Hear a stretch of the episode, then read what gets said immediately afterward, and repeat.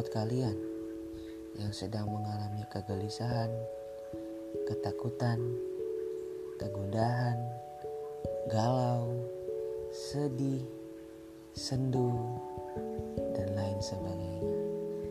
Hadapilah, nikmatilah, dan jalanilah segala prosesnya.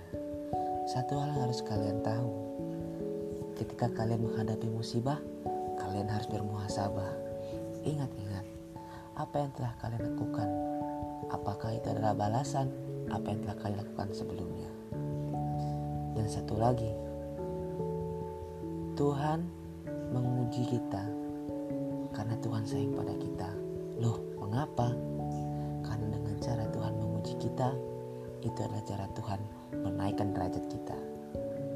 Maka dari itu, tetap move on, selalu semangat, jangan putus asa.